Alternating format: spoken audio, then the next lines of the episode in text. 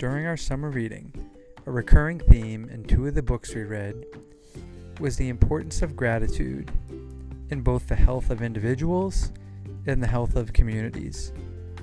So, with this in mind, and knowing all the great things that happen in our school community, we decided to start Gratitude Daily. We hope you enjoy it. Hi, my name is Nicole McDonald, and I'm the principal of Francis Wyman Elementary. I am incredibly grateful to Julie Conley, the school secretary here at Francis Wyman. She is an amazing person, both in and out of school. She's the face of our school, greeting everybody with a smile, positive attitude. She is always encouraging, always helpful, so knowledgeable, and really our school would not be able to function without her. I am thankful for her here as part of our team and can't imagine doing this job without her. Thank you, Julie.